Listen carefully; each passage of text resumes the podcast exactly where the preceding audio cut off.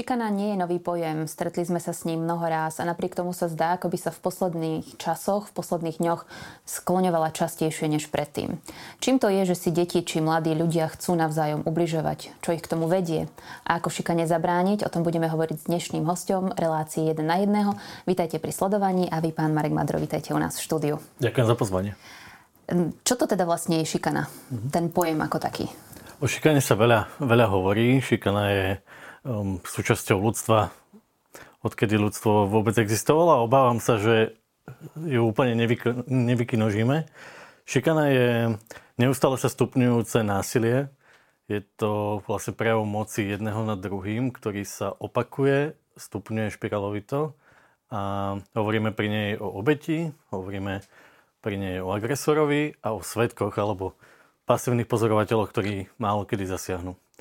Čiže asi toto je šikana, najčastejšie je spojená s nejakými fyzickými atakmi alebo s psychickým tlakom a môže teda úplne najnovšie to, čo ju počiarkuje, zvýrazňuje a znásobuje v tej našej spoločnosti, tak sú sociálne siete a technológie. Ako som povedala v tom úvode, mne to nejde do hlavy, že niekto chce ubližovať niekomu inému. Čo človeka k tomu vedie? No, je to, je to niekoľko faktorov, ktoré s tým súvisia. Jednak v nejakej situácii máme pocit, že sa nám deje niečo, kde to nebolo voči nám fér. A keď potom máme inú príležitosť, napríklad toto nesieme v sebe ako taký, taký nevyriešený, takú nevyriešenú ranu. A keď máme inú príležitosť zase ako keby vyskúšať, že čo to je byť v tej opačnej roli toho, toho, kto má tú moc na tú situáciu alebo nad niekým, tak máme jedincov, ktorí, ktorí to dokážu takýmto spôsobom aplikovať. Ako psychologovi uh, sa mi to ako keby ľahko popisuje v tom, že, že naozaj je to o tom testovaní toho, čo môžem voči tomu druhému urobiť preto, aby som získal nejaké vlastné dobro. A bohužiaľ teda to nazývame patológiou alebo nazývame to niečím, čo je násilné správanie. Čiže je to o tom, že tomu druhému ubližíme pretože si chceme nasycovať nejakú vlastnú vnútornú potrebu. Čiže je to akoby dôsledok niečoho, čo ten človek sám v sebe pociťuje ako nedostatok? Um, práve keď sa pozrieme do tej anamnézy tých ľudí, ktorí, ktorí sa stanú agresormi alebo tými, ktorí páchajú tú šikanu, tak, uh, tak je to, na začiatku tá šikana začína tak, že, že skúšam to, že čo vlastne si môžem voči tomu druhému dovoliť a keď zistím, že vďaka tomu mám pozornosť, že vďaka tomu mám úspech medzi tými ostatnými, mám moc nad ním, e, tak, e, tak to posúvam neustále ďalej a ďalej tú hranicu. A často si vlastne tí agresori ani sami neuvedomujú, že sú agresori. A aj my možno v tých našich vlastných príbehoch, často keď spomíname na to, ako sme fungovali v kolektíve, tak si uvedomujeme, že ani my sme neboli fér voči iným ľuďom.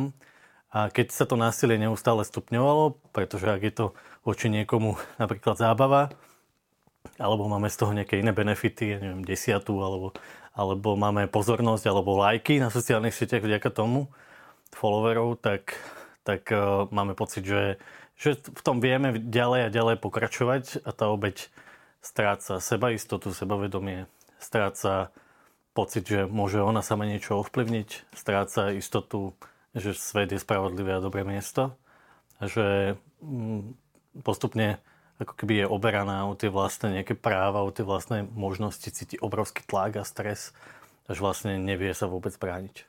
Majú rodičia alebo tí najbližší v okolí toho, kto šikanuje a obete, možnosť všimnúť si, že bude niekto obeť alebo je niekto ten, kto šikanuje?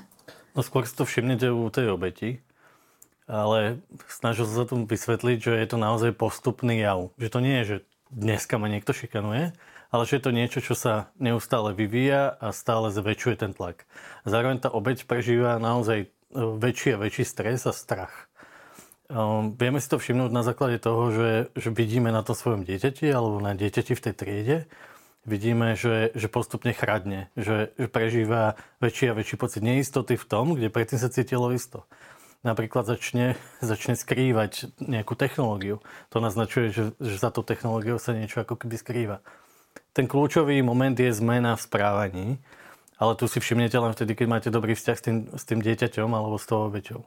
No a pri tom agresorovi, tam si to nevšimnete a tam máte pocit, že, že je to niekto, kto je úspešný, kto je dominantný, kto dokáže sa presadiť, kto je sebaistý a to je tá pasca. Ešte pre mňa sú veľmi dôležití tí pozorovateľe, tí svetkovia, pretože to je o ich hodnotách, o tom, že či oni sami rozumejú tomu, že toto je zlo a či dokážu si zastať to dobro. Nedieje sa to často. Čo teda robiť, aby vôbec k tej šikane nedochádzalo? Ako som povedal úplne v prvej vete, asi nedokážeme zabraniť tomu, že šikana tu nebude vôbec.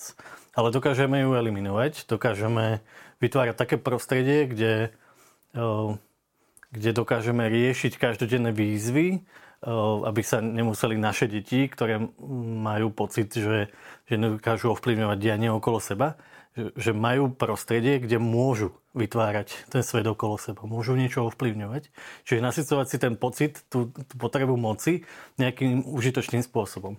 A zároveň obetiam pomáhame tým, že jasne odsudíme, že toto sú nejaké normy, toto sú nejaké hodnoty, v ktorých my ako spoločnosť chceme žiť.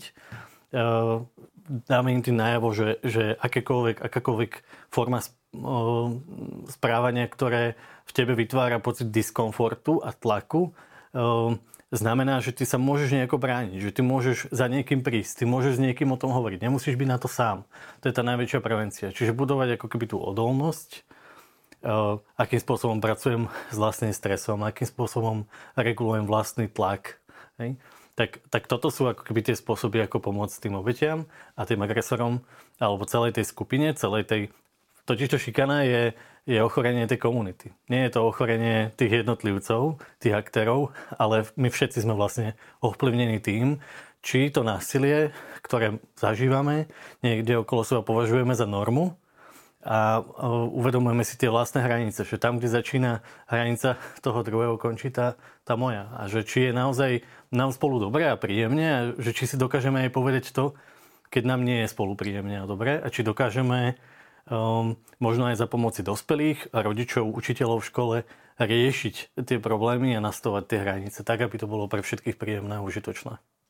Niektorá forma šikany je evidentne zjavná hneď, pretože je to napríklad to fyzické násilie, alebo je to, že berie napríklad tomu dieťaťu niečo, čo patrí jemu, to druhé dieťa, alebo teda ten mladý. Ale možno sú iné druhy, ktoré sú také sofistikovanejšie a je ťažšie ich odhaliť. Práve v týchto uh, chvíľach, v týchto mesiacoch, rokoch sa stretávame s tým, že to nie je jeden typ šikany, že je jeden typ ubližovania. Ale že sa nám kombinuje násilie v škole s násilím napríklad vo voľnom čase, s násilím uh, cez sociálne siete. Že vlastne uh, dnes je, poviem to takým, poviem to inak, že, že dnes, keby sme pozerali na ten život, na, na život toho dieťaťa a na všetky aspekty, tak dokážeme to odpozorovať, že aha, že tu sa niečo deje že nie je to len jedno miesto, ktoré nesie za to zodpovednosť, ale je to, je to naozaj fenomén, ktorý sa stáva súčasťou života tých našich detí, ktorému musia aj oni sami čeliť. Mimochodom, netýka sa iba detí, týka sa aj dospelých. Aj pre nás je prirodzené, uh, naše spoločnosti je teraz naozaj prirodzené v úvodzovkách. Je to negatívny jav, že my sme naozaj voči sebe často zlí, nefér. A keď máme pocit, že na niekom sa vieme voziť, tak sa na ňom proste vozíme. A to, čo potrebujeme ako spoločnosť, je naozaj uzdraviť e, tie naše vlastné vzťahy a budovať ich tak, aby nám spolu naozaj bolo dobre.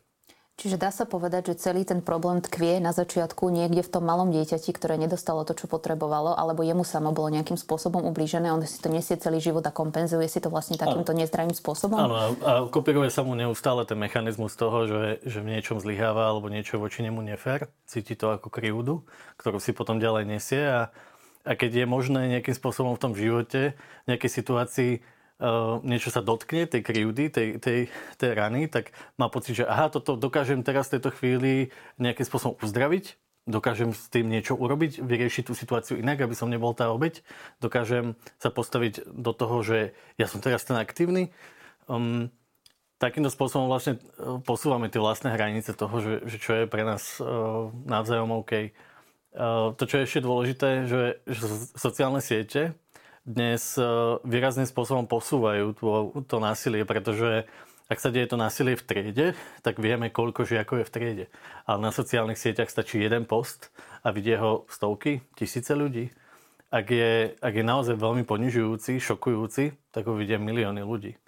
Um, je to niečo, čo, čomu tie detská dneska čelia a to, čo uh, veľmi často nám hovoria, keď pracujeme aj s obeťami, aj, aj s tými páchateľmi, tak veľmi často hovoria, že to jediné, čo, čo im v mysli vtedy išlo, bol strach o to, že kto všetko to uvidí nie, že čo sa mi deje, necítili tú bolesť, ale cítili hambu a strach o to, že aký to bude mať dopad na ich ďalší život.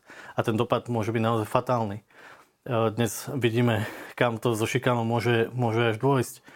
Šikana môže skončiť smrťou niekoho, e, môže skončiť samovraždou, môže skončiť fyzickým, fyzickým ubližením, ale teda tie psychické rany sa takisto nesú celý život v tom, že akým spôsobom nazeráme na naše vzťahy E, môžu vzniknúť rôzne typy traum, ktoré potom ovplyvňujú našu dôveru vôbec vo svet a, a v nejaké inštitúcie, spravodlivosť a podobne. Vráťme sa na začiatok. Šikana sa teda nedá vyhubiť úplne, ako ste povedali, ale skúsme si nejaké také princípy základné povedať, ako ju čo najviac eliminovať. To, čo najviac funguje, je naozaj vytvárať to prostredie také, aby sme všetci mohli participovať na nejakom našom živote, na tom, že čo tu chceme v tomto našom prostredí tak, aby každý z nás ho mohol nejakým spôsobom budovať a, a vytvárať. Potom druhé, aby bola dostupná pomoc. Neustále musí byť dostupný niekto, za kým môžem ísť, keď sa necítim komfortne. Potom ďalší ten nástroj je, že spoločne budujeme v sebe tú odolnosť, že ako pracujeme s vlastnou úzkosťou, vlastným stresom, vlastným strachom. Že o tom rozprávame, že je úplne normálne, keď sa necítime v pohode a že je takisto normálne, keď hľadáme pomoc. Potom ďalší ten nástroj môže byť to, že jednoznačne odsudzujeme e, násilie alebo odsudzujeme nejaké javy, ktoré, ktoré si ako spoločnosť dohodneme, že, že toto je určite za hranicou našich, našich vlastných nejakých hodnôt, presvedčení. Toto nechceme, aby tu v tejto našej komunite fungovalo. No a potom to, čo ešte ďalej funguje, je, je zdieľanie toho, toho dobrého, Eh, čo na sebe vidíme, eh, budovanie ako keby eh, spolupráce a obdivu jedného voči druhému a vytváranie naozaj tej atmosféry, že spolu je nám to lepšie a spolu sa dokážeme rýchlejšie posúvať vpred. A zrejme dôležitá vec je aj to, čo ste hovorili, že tie negatívne pocity niekto znovu niečím negatívnym vybíja a to je len špirála zla, ktorá sa ďalej krúti. Čiže zrejme treba to niekde rozťať a vniesť do toho dobra. Násilie je taký veľmi zvláštny fenomén.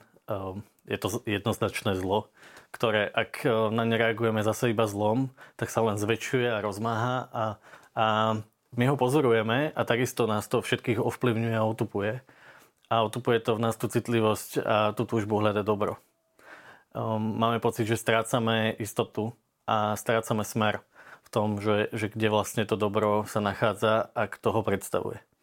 Potrebujeme, aby sme sa všetci cítili spolu dobre, bezpečí, to je ako keby to najzákladnejšie ak máme pocit, že sme v ohrození, tak máme problém a, a treba mm, ho začať otvárať postupne a, a pomenovať. Ďakujem vám veľmi pekne za to, že ste prišli dneš, do dnešnej relácie, aby ste sa spolu mohli porozprávať na tému šikana. Ďakujem. Vám, milí televízni diváci, ďakujem za pozornosť a prajem vám ešte príjemný deň. Dovidenia.